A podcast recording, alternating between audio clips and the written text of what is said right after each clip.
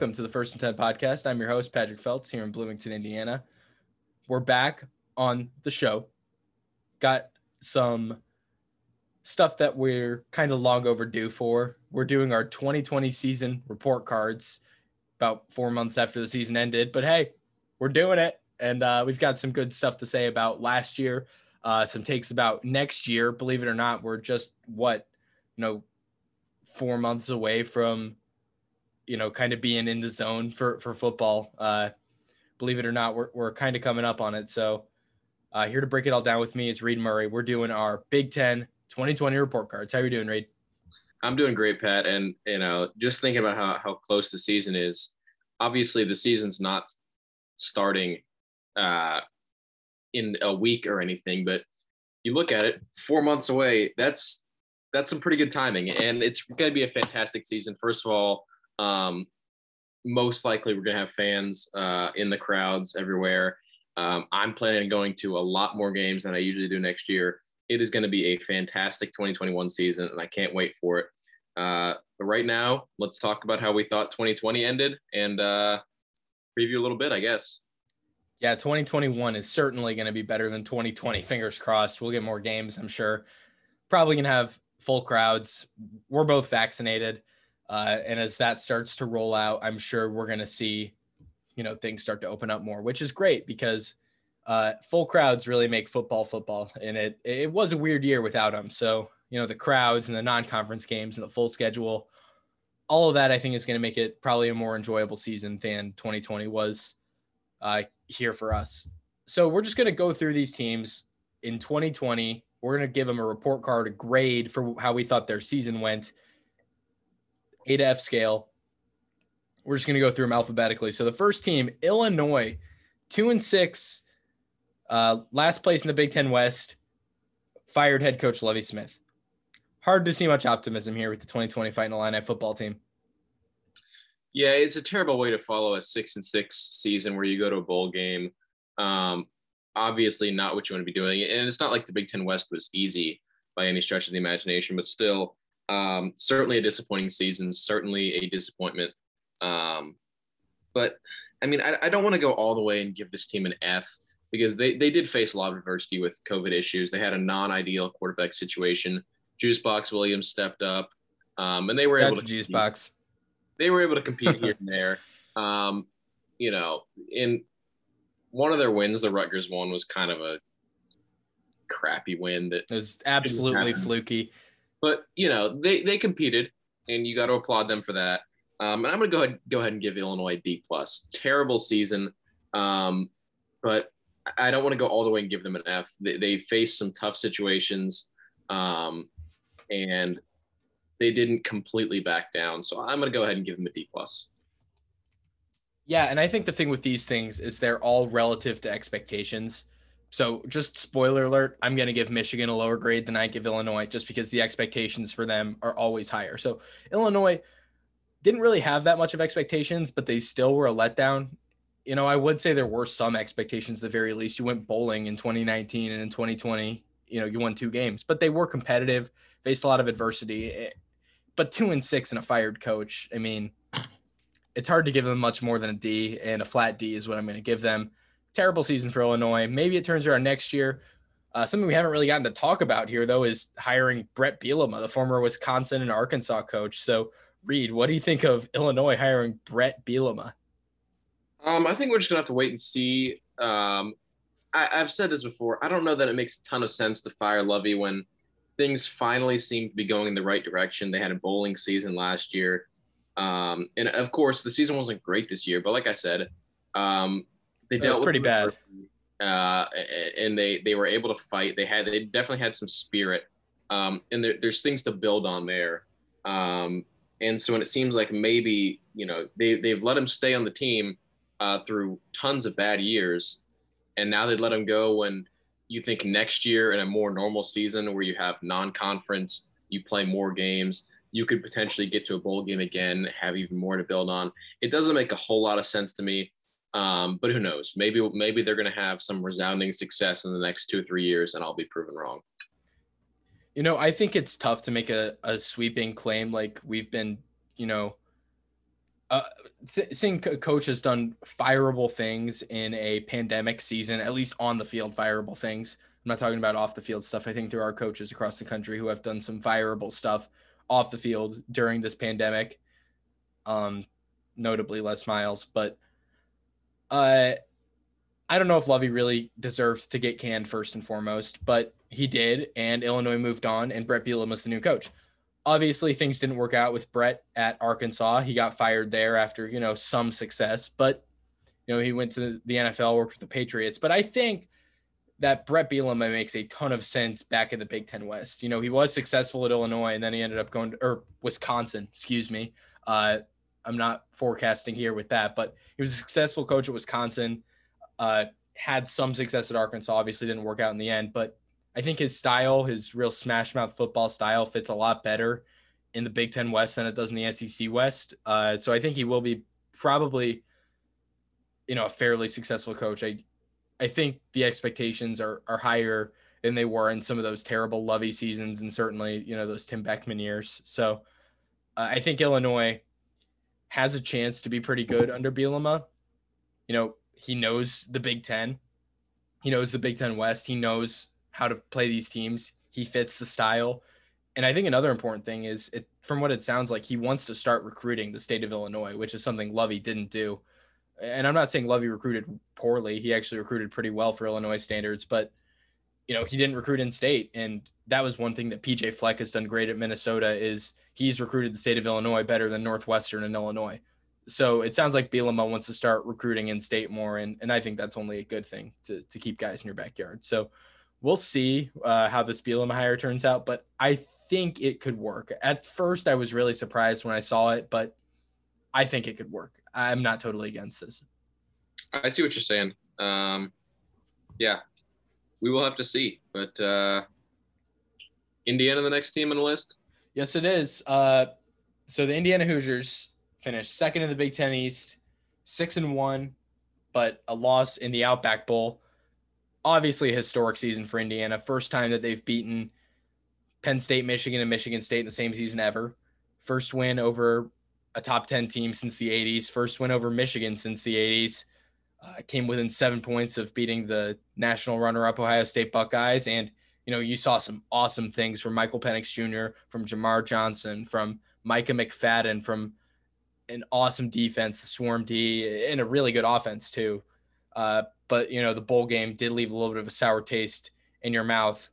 All all things considered, though, I think this season is a resounding A for Indiana. You know, one of your best seasons in the last 30 or 40 years. Yes, it was disappointing that they only got invited to the Outback Bowl. I think they deserved more than that. They deserved a better bowl bid than Northwestern.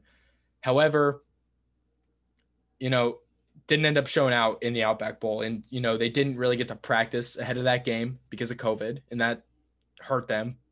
And obviously, not having Michael Penix Jr. makes this a completely different team uh, versus what we saw from them for most of the season. But, you know, you still did not play very well that game. And I don't think anybody's going to dispute that claim. Indiana didn't play well in the Outback Bowl against Ole Miss. But all in all, you look at the regular season, particularly what they did with Michael Penix was healthy. This was a great year. Uh, and even when Michael Penix wasn't healthy, they still got that grinded out win over Wisconsin. And I think the team we saw play against Wisconsin is not the same team we saw play against Michigan State or Michigan or Penn State or Rutgers or whoever. Just was a different team. Uh, and that was with Jack Tuttle at quarterback. They they couldn't do a lot of the things that they did with Penix. Just you know, different skill set. Not really as electric as Michael Penix, but there aren't many players in the country who are. And yet they still got that really solid win at Wisconsin. So all in all, an incredible season for Indiana. Didn't end the way you wanted it to, but I think there's a lot to build on going forward, and I think they're going to have a more successful year in 2021. I got to go ahead. I got to go ahead and give Indiana a solid A here. Um, I would say it would be an A plus if not for that Ole Miss loss, because you look at the season, um, like you said, beating those teams, Penn State, Michigan, and Michigan State, all in the same year, um, unprecedented, just absolutely fantastic. Even if um, those teams were down. Yeah, let's, let's be quite honest. having great years. I gotta be honest. Um, none of those teams are having fantastic years. Um, I think I think the Penn State one though. Something. The Penn State one that I mean that's a program changing win. Yes. That exactly what I was going to say. It changes the way the people look at the program, mm-hmm. changes the way the program itself, their outlook on the season. They got the Um, monkey off their back. Yeah, Couldn't be the top 10 team. Always came so tantalizingly close. Just couldn't do it. Here we are. Yeah, and you look at their resume, and you know you might say, "Oh, well, Michigan, they were terrible. Penn State, they had a bad year," you know. But they got a win against Wisconsin, and Wisconsin, granted, their record wasn't great. Wisconsin was still a pretty damn good team last year, even though their record didn't really reflect it. And I think Um, records, by the way, were misleading in this season because you didn't Yeah. get to pad it out with FCS and G5 teams. You had to play Yeah. nothing but conference opponents. Yeah, you're right about that. And you know, you, you go on the road to Wisconsin and you pick up a tough win um, against In December, Wisconsin, Camp Randall in December. and they don't have a starting quarterback. So that that that Mhm. is- that's really impressive to me. They went on the road, and of course, being home and, away doesn't mean really that much this season. But they go on the road to a team who won the Big Ten um, yet again, who just slapped the absolute tar out of Clemson. This is a fantastic Ohio State team, and they came this close. Um, so this is a, a great year for Indiana. I think they build on it uh, and become something even better next year. A lot of people are saying they're going to have a down year, just because. I mean, for somebody who doesn't know, you know, Indiana football that well, who doesn't spend a lot of time watching them, I would get why somebody would say if you're, you know, if you're an SEC fan or a Big 12 fan or whatever, I would get why you'd say Indiana's going to be worse next year than they were this year, just because this was the best year they've had in decades, um, and it's hard to follow that up, especially when you got um, some solid players, Jamar Johnson, Whop Philyor, et cetera, going to the NFL. Um, but I think they become something even bigger and better next year. Incredible season to build on, but I just can't give them that A plus because that Ole Miss loss. That is just embarrassing, um, both to Indiana and to the conference. Um, and it, just it just thinking about that game makes me sad, honestly. Yeah, Um, that, that really left a sour taste in everyone's mouth. Uh, that was a And you got to disappointing hope they're going to come back next year upset about that, and, and that's going to be fuel in the fire. Um, but it, it's just, you know, it's hard to continue to pat a team on the back, go out, and you know, Ole Miss, they're a wild card team. They they can, you know, I mean, you look at their their quarterback, they throw either six touchdowns a game or six interceptions a game. You never know which Ole Miss you're going to get, and with a team who plays all offense. Um, is a high scoring offense, but their defense isn't really there. You never know what you're going to get. Um, so, you know, I mean, Ole Miss, they, they could have beaten Alabama. They almost did. So, you know, I, I think you can't look at that game and, completely say, well, Indiana just completely sucks now because of that. Uh, but it's embarrassing. They got to do better than that. A for Indiana. Yeah, I do think though one thing that has gotten kind of under the radar with the uh, Outback Bowl is that they didn't really practice ahead of time. They were dealing with some COVID issues, the COVID issues that canceled the Purdue game. Really sounded like a team wide outbreak. So that's just a variable that you had this season that affected a lot of teams, and it's not just them; it, it's really everybody. But um, I think next season is going to be an improvement for Indiana, and they're going to have opportunities to get wins in conference, out of conference, play Cincinnati, obviously get Ohio State at home too they've got a tough schedule, but uh, I think this team is going to only improve. Yeah, looking at who they bring back, they do lose some co- good players. You said Philyor, uh, Jamar Johnson, but I think they they retain just about as many solid players. Micah McFadden, Michael Penix will be healthy. Uh, Ty Fryfogle coming back is massive, uh, but yeah, if, if there's ever a year for Indiana to go and and do even greater things they did last year, it's going to be this coming season. So. Uh, I think it could be a big year for Indiana, and uh, there's a lot to be excited about if you're cheering for this team. So, uh, Indiana gets an A from both of us. Moving on, though, our next team, the Iowa Hawkeyes, finished second in the West, six and two. Did not play in the Music City Bowl, which is what they were invited to, uh, canceled due to COVID. Iowa started out kind of slow, but by the end of the season, they really found their stretch. Uh, they really got things going late thanks to that defense. Um, what did you think about Iowa this year? I thought uh, they they certainly exceeded my expectations. Yeah, I agree with you. Um, I'm going to go ahead and give the Hawkeyes a solid A minus. um, the season didn't start out great, that is for sure. Uh, but they picked up some solid wins down the stretch. They were ranked pretty highly, and I don't. They were ranked high, more highly than I think they deserved for a good portion of the season. Um, but they were definitely a ranked team. uh, and you can't argue with that at the end of the year. Six and two Big Ten team. Yeah, I think uh, first of all, if Northwestern hadn't had such a great season, you know, that's kind of um, a, a, random, uh, terrific team Northwestern became. That I absolutely called. Yeah, you put this Iowa team in this year's Big Ten or last year's Big Ten or something like that. Um, they're totally going to Indianapolis um, in the first week of December. But you know, I digress.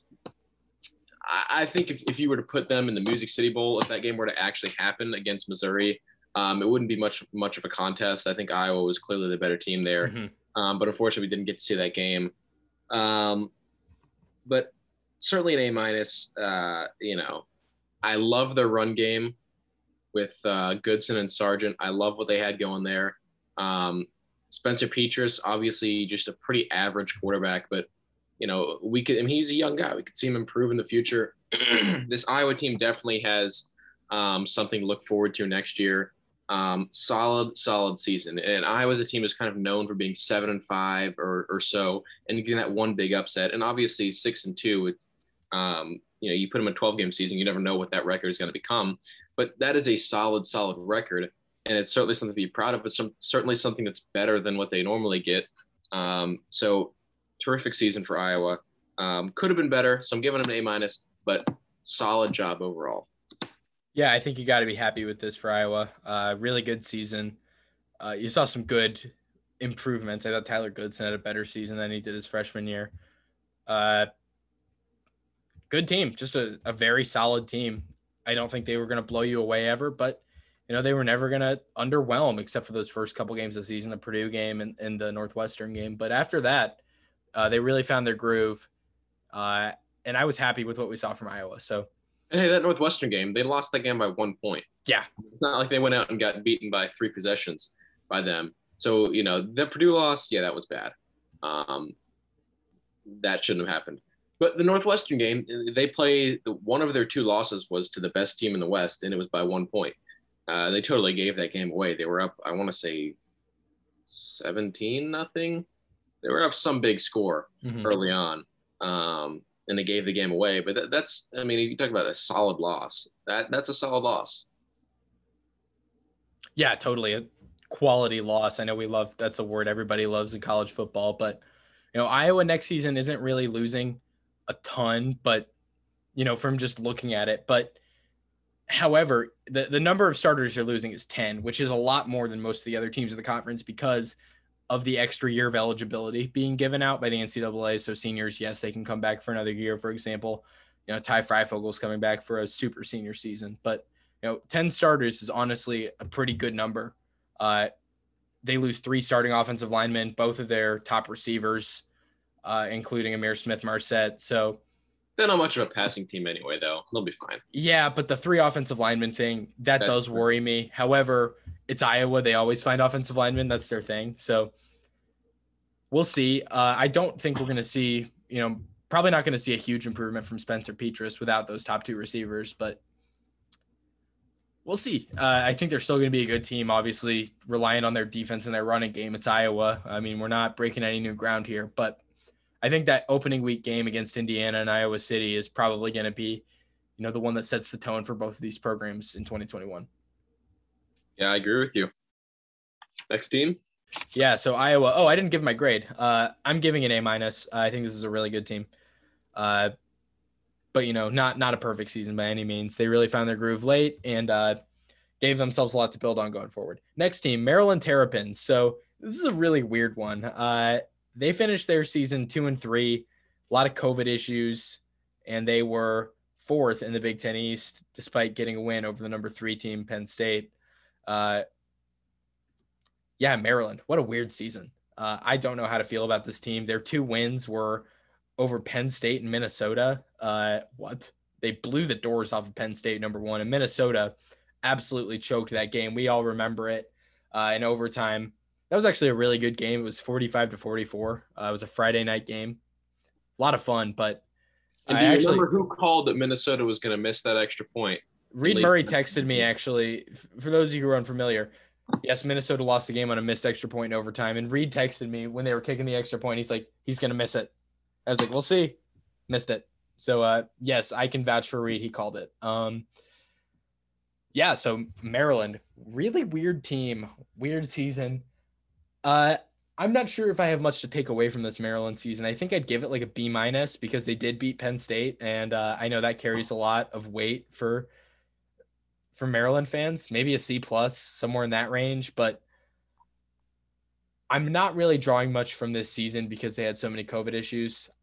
I am drawing a lot though from the recruiting progress we've seen from Mike Locksley. Maryland is recruiting really well, and they're recruiting really well in Metro DC and the DMV, which is a big deal because they have that recruiting base there. So uh, the fact that their recruiting has picked up so much, and they did have some really good players on their team last season who who will be returning, by the way. Uh, I think they improve. Maybe not just this year. I don't know how much they improve this year. I think they'll, you know, maybe go six and six this year. But you know, next three years, I think this can be a team that wins eight or nine games. I agree. This one, you might not like this grade for me. Uh, you might think I'm a little crazy for this. I'm going to give Maryland an A on this season. What? I think you they won two Maryland, games. I thought they were going to win zero games, and they went out and won two. I think if they had played more games, they would have won more than two. No, that's a good point. I had I had low expectations for them too. And, yeah, and a, this is and the thing is with my my grades, they're all relative to what I expect from them. That's a really good point. Maryland, you know, maybe I'll bump them.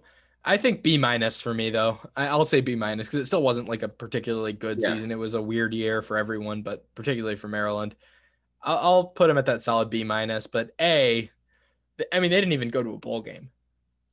I mean, nobody nobody from the Big Ten went to a bowl game really. But you know, hear me out here. Hear me out. Hear me out. Hear me out. Okay. This young team with a transfer quarterback who's who who had never played a snap uh, for Maryland um, and of course, his first game, they get the doors blown off him by Northwestern. Um, but this is a young team. Two best players in the team um, are one of them is Rakim Jarrett, a freshman. Um, the other is, I, I, believe, Taulia was a sophomore uh, last season.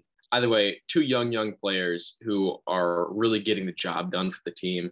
They go in, and even that Penn State win, Penn State, uh, you know, horrible year, not the Penn State we're used to seeing, but this is still a team built uh, a four star guys. And Maryland goes in on the road. And again, being on the road doesn't mean a whole lot this year, but they go and they just blow the doors off. That says a lot to me. Um, and yeah, the, the, the Minnesota win, whatever, say what you want about it. Um, simply just looking at this team, a team I expected nothing from, um, going in and, and, and winning these type of games and beating Penn State the way they did that's worthy of an A for me. That is an incredible season um, for Locksley to build on.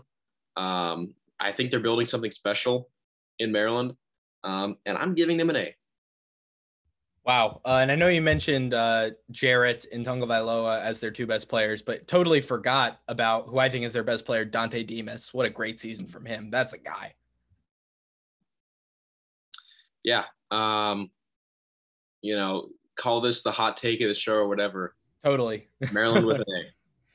Yeah, Maryland with an A from Reid Murray. I mean, like I said, all my picks are relative to their expectations. Yeah. And I expected Maryland to be, I mean, we said it on the show week two um, when we had NAR on. We said, no question, Maryland's the worst team in the Big Ten. No yeah. question. They get fourth in the East. And again, the East That's was kind of, kind of a mucky division uh, mm-hmm. when you get to the bottom. But they finished above Michigan. I mean, how rare is that? So I think I, I was impressed by them, to say the least. Yeah. Uh, improvement for Maryland. I think that's something you can hang your hat on. But let's talk about another team who's going to be ranked very relative to our expectations here. The Michigan Wolverines, sixth in the Big Ten East, two and four. Big fat F for Michigan. What an awful season. I got to agree with you here, here, uh, Patrick. Um, I thought about giving them like a D minus or something. You can't give this team anything but an F. They, oh, God, Michigan, Michigan, Michigan, Michigan. Get on your. Nothing went right this year. Nothing went right this year. Highlight of the year was a win against this sucky Minnesota team. And to be fair, they did beat them pretty badly. But highlight of the year, win against a bad Minnesota team all the best players are gone now. Nico Collins went at the draft. Every other good player transferred. Um, there's and you go to play Michigan State, um, and it's a Michigan State team. They they got a new coach. They don't have a whole lot of talent. It's Rocky Lombardi you're going up against. It's a rivalry game. You're ranked. You got no reason to lose this game. You got momentum on your side. You got a rivalry game. You got all that, and you go and lose that one. Embarrassing. Should have lost to Rutgers. They shouldn't have two wins. They should only have one. Um, it's just pitiful. It's absolutely pitiful, and they're going to be even worse next year. And that's the funniest and best part about all this. Um, and like I, you know, I feel bad for Michigan. I say this a lot on the show. I feel really bad for this team. Whoa. Because they they every year they they play their rivals. They never win. Um, and every now and then they get a little bit of mojo and they think they're going to get it done 2016 2018 um, 2018 they were the clear favorite uh, and they just got completely I, I, don't even know how to describe the beating they got in that game um, 2016 they of course lost in double overtime uh, but they, they never beat their rivals. You know, they're a program, they have high expectations. They've won Heisman's, they've won national championships, they've won Rose Bowls, uh, and they've had nothing about them in the last decade. They come in, they get their, you know, alum coach who, who they who's been to the Super Bowl. He's an accomplished NFL coach, and they still can't get anything done. He's winless against his rivals. They extend him for another five or so years, and they're probably paying him ungodly amounts of money. I haven't looked the details of that contract, but he's getting paid a ton of money um, for eight and four, nine and three seasons. Um, but now all the good players are gone. I mean, the secondary last year was atrocious. They're going to have a new defensive coordinator, but I mean, God, it, it was just horrible. Um, and if I was a Michigan fan, I would just be in so much pain. I mean, good thing you guys have basketball to look look forward to. Um, of course, they, they didn't go to the Final Four, I think, this year, but uh, they, they won the Big Ten regular season title. And they went to the Elite Eight without their best player healthy in the tournament. Yeah, I mean, good for them. Heck of but, a season. But, However, but Michigan football, oh my God, you can't give them anything but an F. Horrible no. year, and I think Awful next season. year, I think when we're doing this episode next year, we might have to create an F minus for Michigan. Yeah, I was gonna say it's not it's not looking up for Michigan, and in a full twelve game season without COVID uh, things could get even worse because they will have to play Ohio State. Unlike this season, the only positive is that they didn't lose to Ohio State because they didn't play. Yeah. So that's the only thing you can take away from this. And yeah, everybody who's worth you know their two cents is either in the draft or transferring. Yep. This team's in trouble, uh, and this team is in trouble now.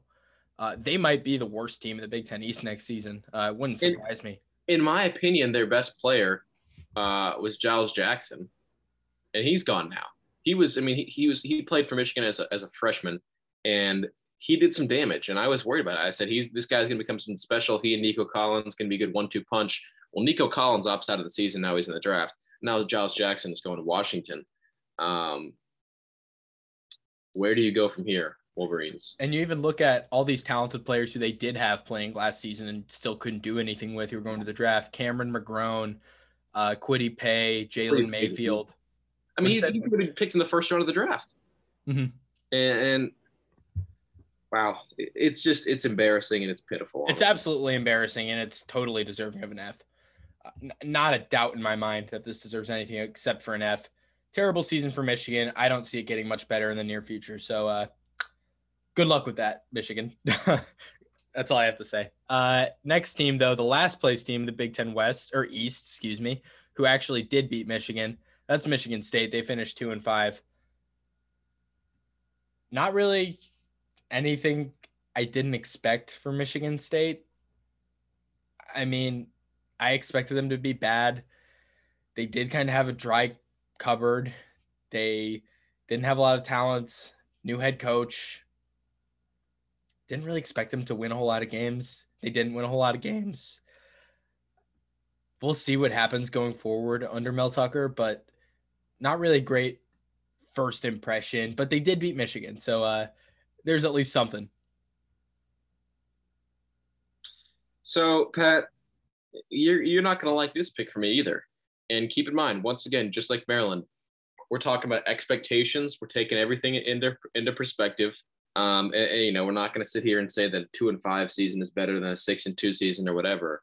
Um, but we got to look at it uh, from what we expect in the beginning of the year, what we expected after week one, um, and all that.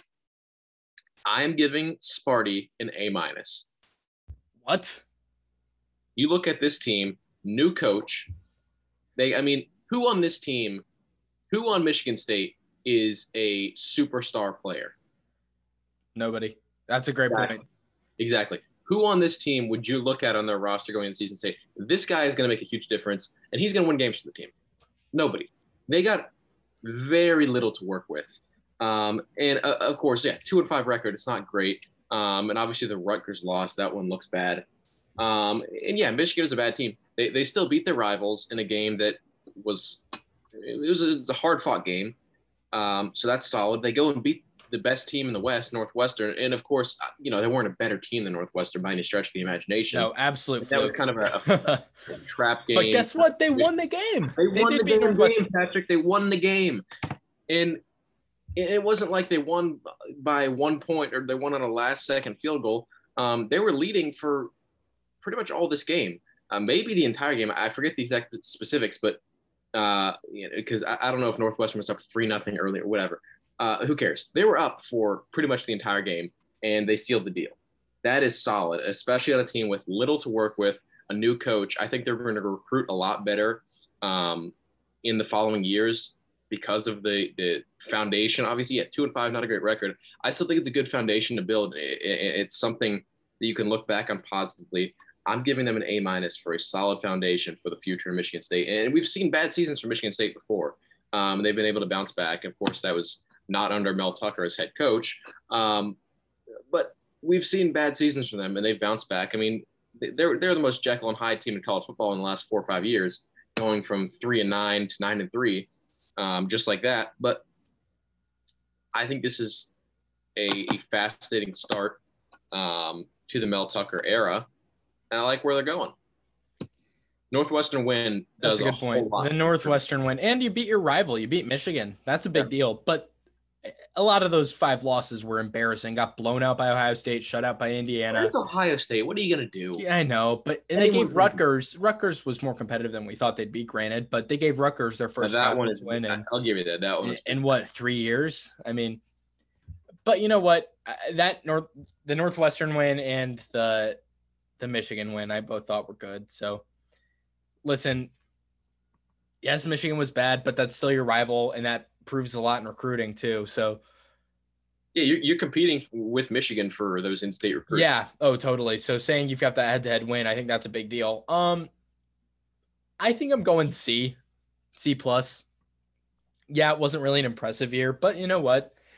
There's stuff to build from here. Ricky White kind of disappeared after that Michigan game, but he had that Michigan game, and maybe that's because Michigan's defensive backs were, you know, some of the worst in the nation. But he did have that game. So I think Ricky White's got potential to be maybe an all conference receiver uh, if he hits that peak. So they've got some guys uh, and they had some success. Their two wins, I think, were two big wins. If you if you could circle any two wins besides Ohio State on their schedule, if you were like, what would be the two most impressive wins for MSU? It'd be beating your rival, Michigan, or two most important, beating your rival, and then beating an undefeated team. And that's what Northwestern was at the time. So uh, two gigantic wins for MSU, but the rest of the season was still a letdown. So I have to give it a C.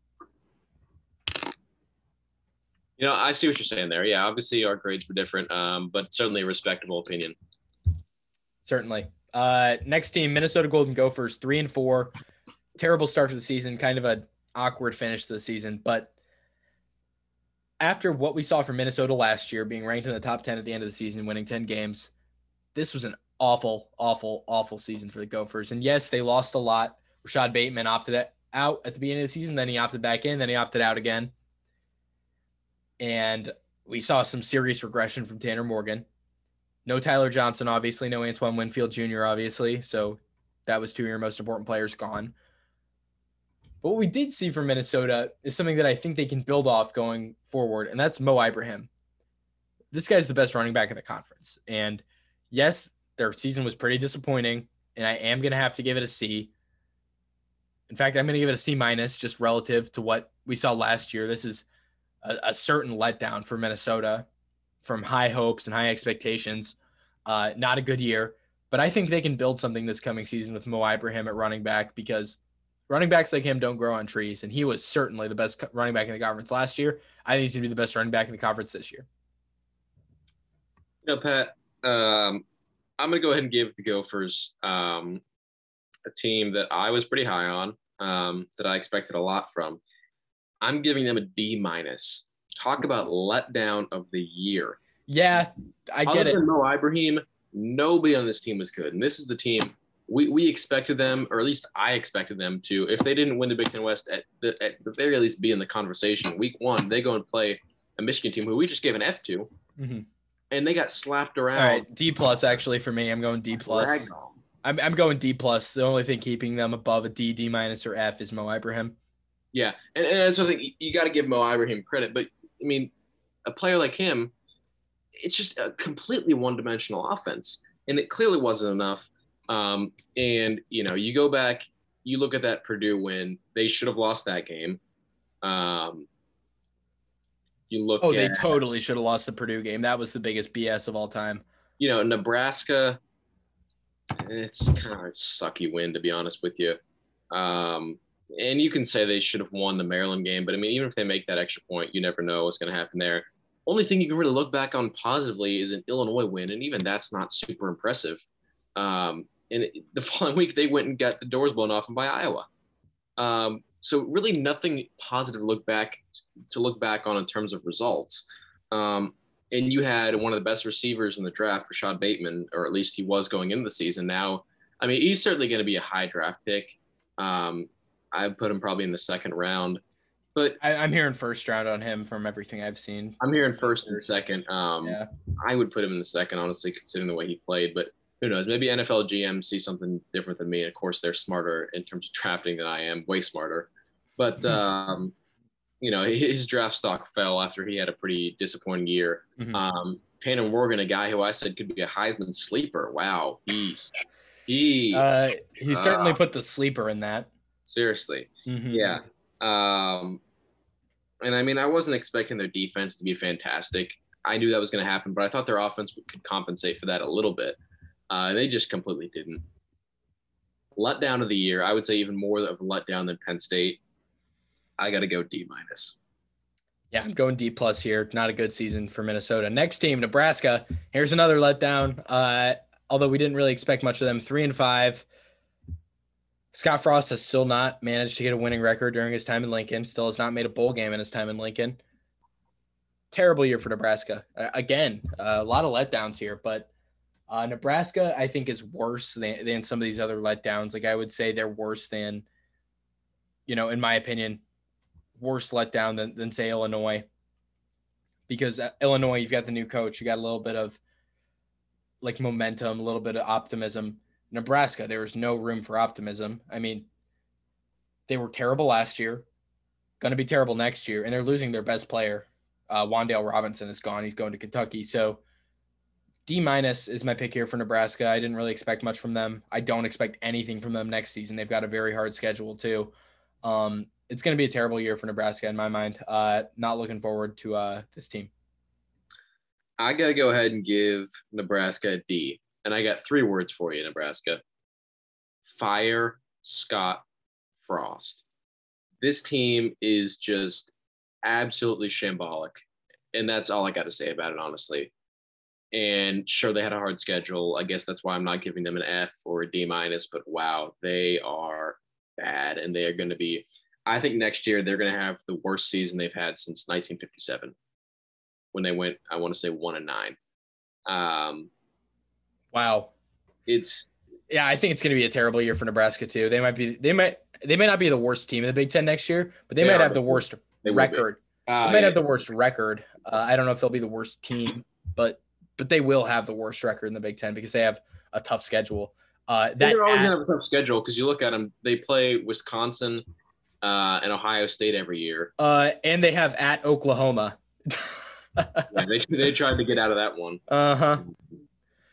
Good for Oklahoma. that. That that one is going to be That's going to be an all-time bloodbath. It's going to be Oklahoma is going to be number one in a lot of people's rankings after that game.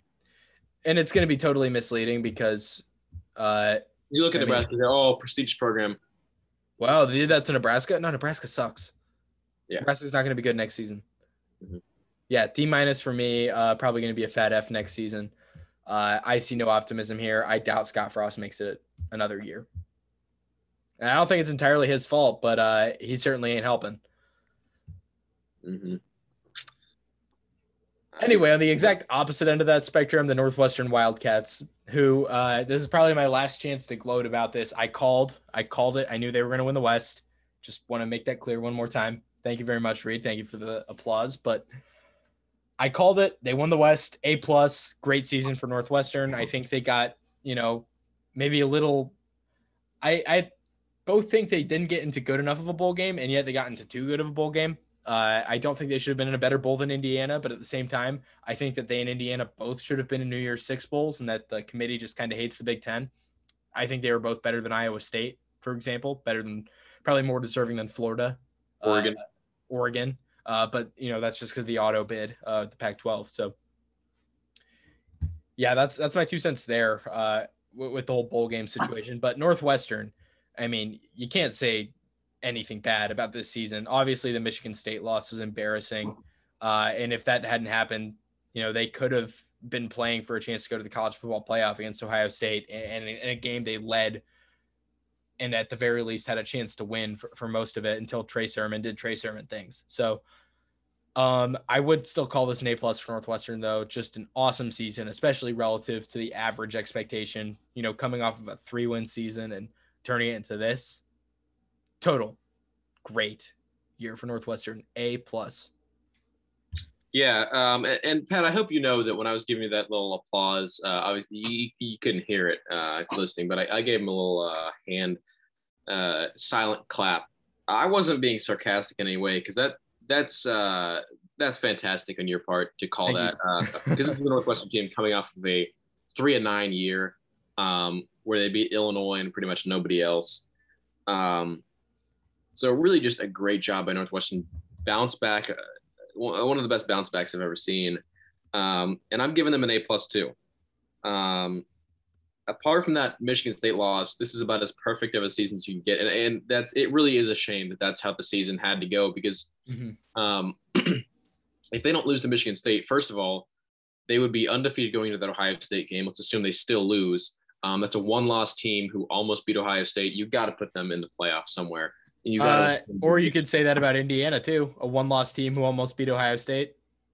Yeah, but that's different. Um, they because with Northwestern, you could say, oh, well, they won their their uh, division. Yeah, and but I agree with you. I, But, but the difference is in Indiana got screwed by just being in the East, I guess, and playing, you know, in the East, then with that logic. But regardless, though, both of these teams should have been in the New Year's Six. That's not a doubt in my mind. yeah, and it, it sucks that Oregon had to go because because the whole stupid tie-in thing at Iowa Mhm. State.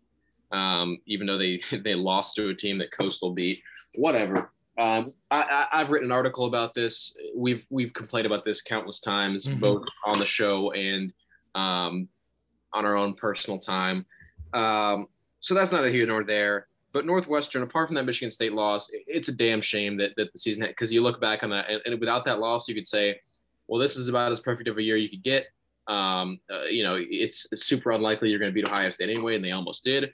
And of course, you can make the Ohio State argument one of two ways. You could say, well, if Justin Fields is having a decent day, if Chris Olave is there, Mhm. if a whole lot of the missing pieces on the team are there, then it's not as close of a game. But on the other hand, you could also say if Trey Sermon doesn't have the best game of his life, then Northwestern probably wins the game. Um, so you know, it, they they played a close, tough game against a team who was, I think, pretty clearly the second best in the country. Obviously, Ohio State got smacked around by Alabama in the national championship game, but hey, that's one. But of the best- everyone would have. It's Alabama. Yeah. Come on. um, so so they played a, a terrific game against the second best team in the country, um, and especially w- when compared to what they did last year, going three and nine, that is just unbelievable. And of course, I, I think the Citrus Bowl win, Auburn, um, they were bad in my opinion, and they honestly their record there were two or three pretty fluky BS wins on their resume, so they Should not have beaten Arkansas. should not have been a, a 500 team, to be honest with you. but whatever. They were. They're Auburn. They made it to the bowl game. Um, Northwestern got the job done. Something you can't say about Indiana is they, they were put into a bowl game that they thought they des- deserved. You know, they thought they deserved a better bowl than Citrus Bowl, uh, but they showed up and, and, they they took care of business. Um, so you got to hand it to them there. Great job by Pat Fitzgerald, once again proving he is one of the nation's best head coaches, um, despite being at a Northwestern program that's anything but prestigious. A plus for the Wildcats. Yeah, the the issue is I do not see it lasting into next season. Oh no number, way. Number one, Mike Hankwitz, there, great defensive coordinator who's been there forever. He's gone. He's retired. Uh, great send off for him in that Auburn game though. Uh, so Mike Hankwitz is gone. Peyton Ramsey's gone. There's your starting quarterback. Who knows what they're going to do at quarterback? If it's anything like their uh, 2019 quarterback situation, it could be a disaster. Uh, and I don't think their skill position players are what got them uh, to to the uh, oh, to the Citrus Bowl. It, it, was their defense, and they're losing some of those great defensive players. Paddy Fisher's gone. Uh, Brandon Joseph, he'll obviously be back, but uh, they are losing some of those good defensive players. Greg Newsome's gone too. Um, however, they do have a pretty easy schedule from what I can tell. Uh, their non-conference is uh, Indiana State, Go Trees, uh, Duke Blue Devils, and Ohio, Ohio U. That is not Ohio State. So not really a, a tough non-conference. I think they can still make a bowl game. Hope they're losing to Duke. Northwestern always loses some crap game like that against a mediocre Power Five opponent. Ohio, losing. Ohio might be the team they lose to. They, they might they lose, always, they always lose to somebody they shouldn't, and they might lose to Michigan State week one too. Uh, that's who they play week one. Uh, they might still have some demons from the that. Favorite uh, never that wins last season. the Michigan State game. Whoever's favorite. That's a great point. Yeah. Loses. So Northwestern. every be, year. Northwestern's going to be favored because they were the better team last season, even though Michigan State won the game last season, and Michigan State's going to win that game. I'm calling it right now. So I do think people are going to be relatively let down by Northwestern in 2021, but like I don't think you should really expect anything different. They had a very good quarterback last year who they're losing. They're losing their all-time defensive coordinator. Uh, tough to come back from both of those, and they're losing their defensive captain and Paddy Fisher. So uh, tough to come back from all those losses. Uh, might not be the year a lot of people are expecting from Northwestern. You're going to see a lot of people say that they're going to win the West because they won the West last year, and that's that's really just a not a good way of looking at it because I, I think that's also unfair to them to, to have that high of an expectation on them. You know, yes, they had a good season last year, but I don't know how sustainable it is in the grand scheme of things. Maybe in a year or two they can have another year like it, but th- this coming season, I think it's okay to temper your expectations for Northwestern. Yeah, um, but you know, talking strictly about this year, fantastic. Certainly a plus. Oh, zero complaints. A plus plus. Great season by by the Wildcats. Next team, let's get into. Let's get into the Big Ten champions, the Sugar Bowl champions, and the national runner-ups, the Ohio State Buckeyes. Reid Murray, I'm giving them an A. I can't give them an A plus because they did get blown out in the national championship by, of course, the Alabama Crimson Tide. However, you go undefeated in the regular season. Obviously, the Michigan game gets canceled, and that sucks. Uh, you know, and you had close calls with Indiana and Northwestern. But every other game, no contest, and no contest in the Sugar Bowl, where I think we saw the full version of what this Ohio State team could be. Uh, Justin Fields throws six touchdowns on broken ribs, just absolutely crushes Clemson. Not even a game. Uh, and that's a Clemson team who Ohio State has struggled to beat for years and years and years, has never beaten Clemson ever until that Sugar Bowl. They exercised a lot of demons that night. And uh, I mean, that was just an all time win for Ohio State. That's going to be a game that Buckeyes remember for a very long time. So it's an A for me. Obviously, not getting the job done on the Natty. Can't give them that plus, but they're not even being competitive in the national championship. Can't give them the A plus, but still a very solid A. Conference champs and crushing Clemson. That it's tough to get much better than that. But but the A, totally. Uh, they met expectations and I think exceeded them a little bit. So uh, great season for Ohio State. Uh, we'll see what next season looks like. Yeah. So at Ohio State, um, I th- there's parts of me that that want to give them. Well, first I'm going to say I gave them an A. Um, and looking at the Clemson game on its own, that alone kind of makes me want to give them the A plus, just because that is just such a an unbelievable win against a team that first of all, just from a you know the program Clemson has beaten the program Ohio State every time they've played them. Um, but also the, the the guys on the field um, for Clemson, tremendous athletes. They have the number one pick in the draft. Obviously, that's not confirmed yet. Uh, the draft hasn't taken place, uh, but Trevor Lawrence definitely going to be the number one pick. Um, fantastic. Yeah, not, not, a competition. yeah. Um, fantastic defense, and they go in and they torch them. Uh, it, it just a solid, solid team all around. No, I shouldn't say solid. Elite. Clemson was elite last year, and Ohio State made them look silly. Um, but you look at the the season as a whole, and Ohio State, their regular season was was honestly it left something to be desired. They um, were not at their full capacity for the entire year. They almost lost to Indiana. They almost lost. And it seems like they were saving something for the Clemson game all year, but it wasn't even certain they were going to play Clemson. They almost didn't. Uh, if they had fully given that Indiana game away, which they were, they came pretty close to. Um, same with Northwestern. They they were close to giving that game, that game away. Um, I think the only full performance uh, the year outside of the playoff uh, was the Michigan State game, um, and they just they completely slapped them around. But you know, the Penn State game, that's a Penn State team who uh, you got to beat them. I mean, Maryland beat Penn State worse than Ohio State did. Um, Indiana, of course, tremendous Indiana team, but you got to do better than what you did there. Um, Nebraska, I mean, first game of the year, sure, but Nebraska, they're not a good team.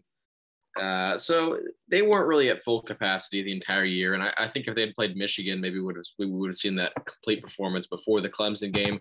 But maybe it worked out for the best um, and and they saved it all for that Clemson game, um, and they got it done. But I can't give them an A plus because uh, if, if they were to lose the national championship by seven points or so, we could maybe be talking about an A plus year. Um, but even then, that might not be an A plus because you, you go to Ohio State to for two things, or, or really, I should say four. You want to beat Michigan, you want to win the Big Ten, you want to win the national championship. And of course, a lot of guys go to Ohio State to go to the NFL. Um, and so, really, the, the two huge goals that a lot of guys go to Ohio State for is to go to the playoff and win the championship and go to the draft. Uh, Ohio State, they sent a lot of good guys to the draft this year. Uh, they didn't win the national championship, they didn't compete for it. Um, and so, if you want to get an A plus season at Ohio State, you got to win that national championship, and they just didn't do it. Uh, it wasn't quite enough, but still, great season to look back on. Wasn't perfect. Um, but certainly a great second year for Ryan Day. Um, and you look at Ryan Day, he's got two losses in his career, and they were against Clemson and, uh, arguably the best team in college football history in Alabama. Uh, so Ryan Day's coaching resume looks great so far, especially when you look at those recruiting classes. Um, great year to look back on. Would have been even greater if we had a Michigan win uh, to watch the highlights of here and there. Uh, unfortunately, we don't. But that Clemson win in and of itself is just a fantastic memory as an Ohio State fan. And I said right after the game that that is the best uh, Ohio State, but really the best sports moment I've ever had. Uh, and I've thought about it. And, and, now that I think about it a little more in the moments past, I think it's it's certainly top two, or I'll say it's top three. It, it could still be number one. I think I still think about it a little more, but uh, the the Michigan win when Michigan was number four, we were number ten. Uh, we won that game 62-39. And of course, the double OT Michigan win, uh, which I was in the stadium for. Those definitely rival it. But either way, this is a Clemson game. Um, we've said this countless times. Clemson has given this team trouble uh, for years, and Ohio State finally pulled through, and they pulled through in dominant fashion. So um, I can't say enough good things about that game. Still going to be an A for me, though. Yeah, great season. And looking forward a little bit next year what do we think uh, with, with, this Ohio State team? Obviously, a lot's going to change. No Justin Fields. Uh, keeping that receiver group intact, I think, is huge, but still probably going to be about as good. Definitely a top four team in the country, right? Yeah, I'll, I'll go ahead and say, uh, well, see, I don't want to jinx this. I don't want to, because because there's a lot that's going to be changing. I think, I mean, it's mm-hmm. Ohio State we're talking about. This is a team that they still have Chris Olave and Garrett Wilson, those two guys on their own not even considering all the other fantastic talent in the receiving corps. Um, they can change a game and change a season. Um, quarterback situation still up in the air. CJ Stroud believed to be the starter, um, but I mean the spring game is going to happen, um, and there's all kinds of spring practice. Definitely, certainly a starting QB battle. Um, it's believed to be between him and Jack Miller, um, but who knows? We could see uh, a third guy come in and win that job. So a lot is up in the air, and they got to replace some really good talent um, at the running back position, the defensive line position. Um, they're not replacing much at the cornerback and safety positions, but they need to fill fill in some solid guys there. They need to step it up. Um, but I think it's a team that, unless they lose to Indiana, will go to the Big Ten championship and win it. Um, it's a team that certainly can make the playoff. Um, I don't think they're going to win a playoff game next year.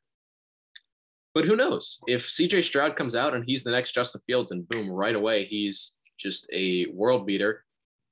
Talking about a different team here. Um, so it's hard to put a, a solid um, prediction down right now um, in early April. But it, I mean, it's Ohio State. They're not going to go and be eight and four or something like that. Um, knock on wood. I should, probably should, should, shouldn't have set a prediction that specific. Um, but we're talking about Ohio State here. They're going to go and, and achieve great heights. Right. I mean, it, it is Ohio State. You got to just kind of consider that. I mean, I I hate looking at the name on the jersey, but but it's the name on the jersey for Ohio State. They're always going to be good. Come on. Uh, yeah, but next season, I think the only game that can really probably trip them up is Indiana, uh, and we'll see. Well, I think any game can trip them up. To be honest with you, I, mean, I don't know about that. This this feels this feels different than the Urban Meyer teams. That with those Urban Meyer teams, when they lost those games, like the Iowa game and the Purdue game, I kind of saw them coming. You just had a feeling with them. I've never gotten that feeling with the Ryan Day team. I, have gotten that feeling, you know, going into games against good teams. You know, maybe against Alabama, I'm like, eh, Clemson, eh, even Indiana last season. Hmm. But but against a bad team, I don't see it happening. And even against a mediocre team, if Ohio State is solidly better than a team, I don't see them losing. Well, here's the thing: this Ohio State team, they remind me of 2016 Ohio State, um, a team with pretty much their it, it, the entire team was really Curtis Samuel. And I think this year, I'm not gonna say the entire team. I, I, should say the entire the entire offense in 2016 was, was Curtis Samuel. And of course, there's there's still solid weapons at Ohio State. Like I said, it's Ohio State we're talking about. There's four and five stars all across the field. Uh, but the two guys who are going to carry the team are Chris Olave and Garrett Wilson. Mm-hmm. Um, it's huge think, that they're coming back. Or that yeah. Olave is coming back. Wilson had but, to. But I think they're going to rely a lot on those guys. And if you play a game. I don't know who on the schedule it could be, but I mean, we got some solid teams in the Big Ten who are um, better than they usually are in Michigan State, Maryland, and Rutgers. Uh, one of those teams could potentially beat Ohio State if they rely too heavily on one of those guys uh, and it doesn't work. I mean, you look two years ago, Ohio State nearly lost to Maryland. That was a bad Maryland team, uh, and they beat them by one point. One two point conversion goes differently in Ohio State in 2018 loses to Maryland, um, in addition to losing to Purdue. Uh, the year before they lose to Iowa. And uh, of course, those are Urban Meyer teams. But to be fair, Ryan Day, he, he's only had one season, one full season where you play 12 games uh, where he didn't mess it up and loses some bad team. Last year, you can't really look at that and say, oh, well, Ohio State is in a new era. They're done doing that. Um, because last year, of course, they, they didn't have that full season and they mm-hmm. didn't really have a true trap game. They had the Indiana game, but I mean, we, we saw that coming from a mile away that Indiana's a good team. We knew it at that point. Um, so we could still get some kind of trap game situation there, um, and it makes me worried. But I'm not talking about Ohio State. We talk, we talk about them too much anyway. Let's move on. we do talk about Ohio State a whole lot. Uh, that's kind of the whole show. But anyway, next team, Penn State. Uh, so they start 0 and 5, finish 4 and 5. I'm just giving a solid C. I think my Penn State theory for 2020 is that we had three different Penn State teams. There was the Penn State for the first two games against Indiana, and Ohio State. That was definitely a top 25 team, uh, and that could hang with Indiana and Ohio State, who I think are both very good teams. Then there was the Penn State for the middle part of the season that say got blown out by Maryland. That after those Indiana and Ohio State losses was just completely demoralized, had no energy, was dead, and was terrible. And uh, that was for those next three games, and they were 0 and 5. And there was kind of this new Penn State that wasn't really the great team we saw early in the season, or at least a very good team we saw early in the season that I think just kind of ran into better teams in, in Ohio State and got unlucky against Indiana. Uh, but it was a better team than the one we saw for the three weeks prior. Uh, and it at least gave you something to kind of hope for going forward. But I'm still going to see. Uh, obviously, a losing record at Penn State is unacceptable. But I don't think it's an entirely lost cause that they can, you know, go out and be a top 25 team next year, make a decent bowl game next year. But I, I don't think they're going to be like a New Year Six competitor for for the next couple of years. So uh, I think Penn State has fallen back down to earth a little bit into decency and not to, you know, potentially elite status. You know, I don't know if I can say in the next couple of years in terms of New Year's Six, but I think certainly next year they will not be that New Year's Six competitor. That's more fair. Yeah. Um, but yeah, Penn State 2020, major, major letdown. They managed to win a couple games uh, late down the stretch. Um, so sure, good way to end the, end of the season, whatever. Not at Penn State's level, not what they need to be doing, and especially that the Maryland loss is the biggest one where they just get. I mean, they got what, what an embarrassment, really. Yeah, that, that, that is unacceptable. That's embarrassing. It, it's completely unacceptable. Um, the reason I'm giving them a, a D and not a D minus or say an F, um, it's not completely their fault. The situation they lost Micah Parsons, the best player, due to an opt out. Uh, the running back situation, obviously, that that's just tragic. What happened to Journey Brown with his um, yeah, medical condition, not being able to play. That I mean, it's it's not completely their fault. But of course, you know, Sean Clifford, he was a guy who some guys were saying maybe Heisman sleeper, maybe second best quarterback in the Big Ten behind Justin Fields. These kind of labels, and he goes out and he was just horrible. He laid an egg. He, he absolutely just laid an egg last season. Egg.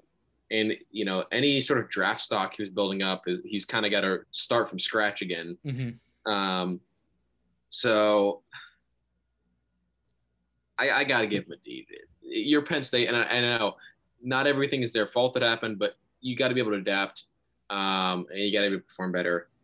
D grade for you guys yeah, it was a terrible season, but at the end of the year, you know, kind of got a little bit of momentum back. And I don't think they were a bad team early on. I think for those first two weeks, they were actually a good team.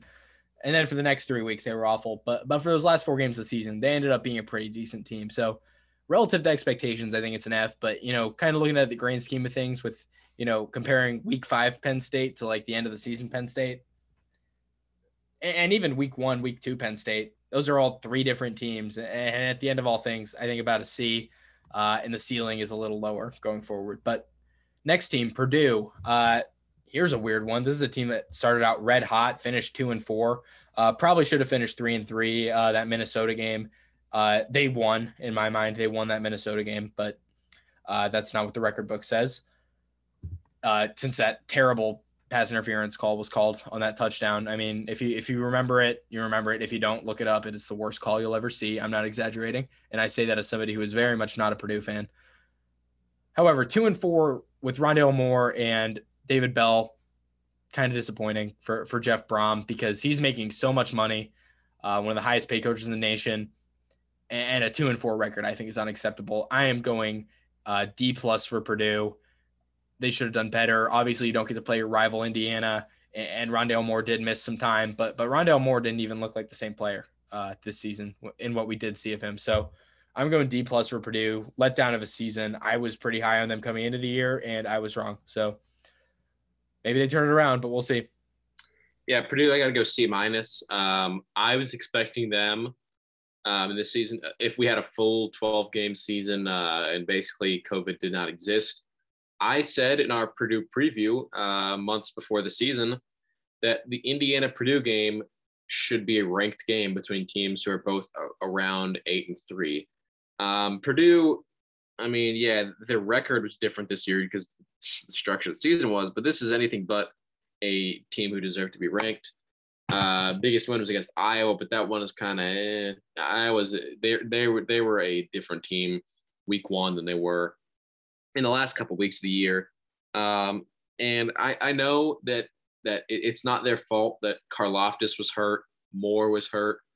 Um, but you got to be able to do more with Bell and Wright at the wide receiver positions. Um, there's you, you just got to be able to do more. Jeff Brohm, I thought he was, I thought he was going to be the next big thing in terms of coaching. He just seems kind of average, to be honest. Um, I hate that that Ohio State win clouds everything. If he never beat Ohio State, if that game never happened, and instead they played like oh, they played Michigan State that week and they beat Michigan State. Wow, congrats. But like, I think that clouds people's vision with it. And obviously, that's a big win. Yeah. But and, and, he has brought Purdue from from a very low place under Darrell Hazell to to a pretty okay place. But he's not performing to his salary in my you, mind. You, you, you got to bring them to the next level. They were okay, but you got to bring them from bad to okay, then okay to good, then potentially good to great. And they're still stuck at okay right now. And I thought this was going to be year they potentially got to the good level, uh, but they're not quite there yet. Um, I expected a lot more from them, and they didn't give it to me. Yeah, so uh, that's Purdue, but uh, two more teams to go. Rutgers Scarlet Knights. Uh, what a season for Rutgers compared to what we thought. Uh, three and six. That sounds not like a very good record, but consider this: Rutgers played the most games of any team in the conference. Number one. Number two.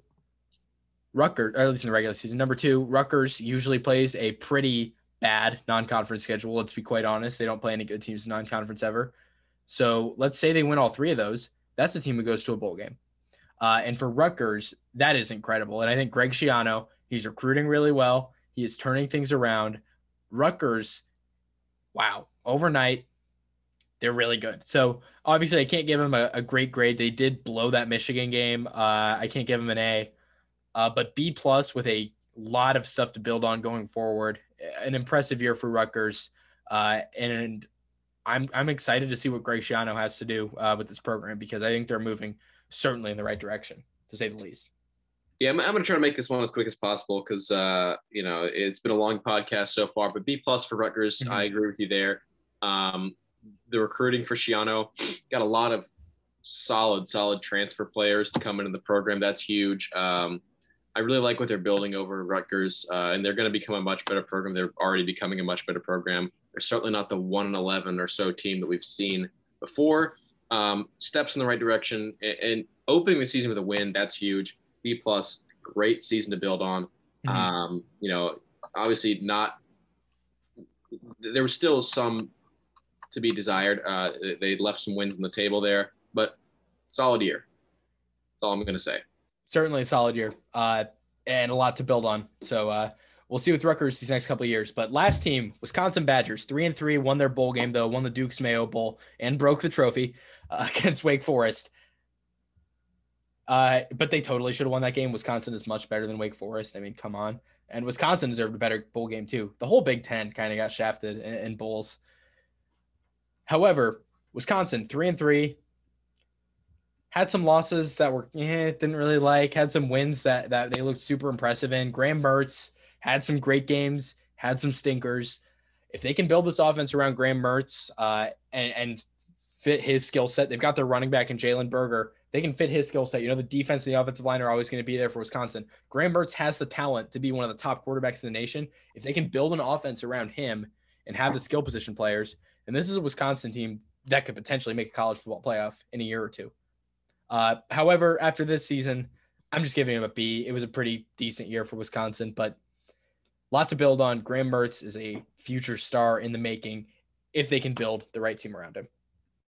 I'm gonna go C plus for the Badgers here. Um, you know, I think if they give Graham Mertz an offense, if they call plays and, and they really build the offense around him, he will be a Heisman winner. Um, but unfortunately, and I said Mertz will be a Heisman winner. Um, but if they continue to run their their run heavy offense that they've run for uh, quite a long time, then that's not going to happen because he's got to be able to actually sling the ball to win trophies like that. At that point, he uh, could be a transfer candidate. Yeah, yeah, as much as I hate to say it, uh, he, he could be leaving the Big Ten at some point. Um, to if they, if they don't fit it, because he has a very specific skill set, and Wisconsin doesn't really want to build an offense around it. That's just yeah. not Wisconsin. And and we'll you see. know this is why this is this is the kind of thing why I think Mike Leach going to the SEC is really sad because his kind of offensive style I don't think it works in the SEC. It worked pretty well at Washington State in the Pac-12. If he was still at Washington State, Graham Mertz to Washington State seems like a match made in heaven um, and he could become a superstar there. I mean, to be fair, any quarterback under Leach at Washington State kind of became a superstar in terms of his stats, but I think that Mertz could be at a whole other level. Uh, but I digress. Wisconsin. Um, I hope he stays at Wisconsin for the record. I think they can build something special too, yeah. if they. I, I, think they can. If they uh, if they make the offense fit him, then I think you could you could see a great team. Yeah, Um, I, I agree with that, and you know, this year I, I got to give them a C plus though because I mean they won the Duke's Mayo Bowl. Cool, you got a bowl win. You know, congrats. But it's against it was against Wake Forest, and it, they beat him pretty pretty handily. It was a good win. Um, but just throughout the year, um, it was just kind of a mediocre season. It was kind of just, eh, yeah, this was solid. It really, I think the C plus grade, this is the one that really is the least disputable. Um, or I, I guess Northwestern is probably least disputable, but the C plus grade for Wisconsin, I think, is the least disputable because just because you know, they they were at 500, and of course, a lot of their issues weren't their fault. They had COVID issues, um, and the bad teams they played, they took care of business. They did not give Illinois an inch, and they just completely backhand slapped them. Michigan didn't give them an inch either, you know, and they beat the hell out of them. So against the bad teams, they took care of business. Against the better teams like Indiana, they didn't. Uh, and that's just how it goes. It was an okay season. So that's really all I have to say about them. C plus, um, decent job, Wisconsin. I think they're going to be better next year. I think they have a solid foundation, but really nothing right. you can applaud too much right now. Yeah, and I probably would have given them a C plus if I'm looking at it from a purely football perspective and what we saw on the field. You know, 500 season with a mediocre bowl win. Okay, congrats. I mean, that's that's C plus level for for Wisconsin standards. That is for Wisconsin standards. They have high standards. However, I'm bumping them up a little bit because I think you found your quarterback for the future in Graham Mertz, and I think you found your running back for the future uh, with Jalen Berger. So, uh, and, and you mentioned, by the way, you said that Graham Mertz would have fit Washington State. Nakia Watson, their other running back, he transferred to Washington State, which is funny. But uh, sense. Yeah. Uh, anyway, I, I do think though there's a lot to build off of, and and you've got those two very important pieces because you know the defense and the offensive line are going to be there at Wisconsin. Period. But you've got your quarterback and your running back, and if you can build that offense to fit Graham Mertz's skill set, I think the sky's the limit for Wisconsin. And that's our last team. Uh, so that'll do it for our podcast today. Thank you so much for listening. We'll have some more episodes coming out soon, an NFL draft episode, I think, uh, and then some more season preview content just throughout the offseason, heading up to the season uh, in a couple months. So for Reid, I'm Patrick. Thank you so much for listening. Have a good one. Take care.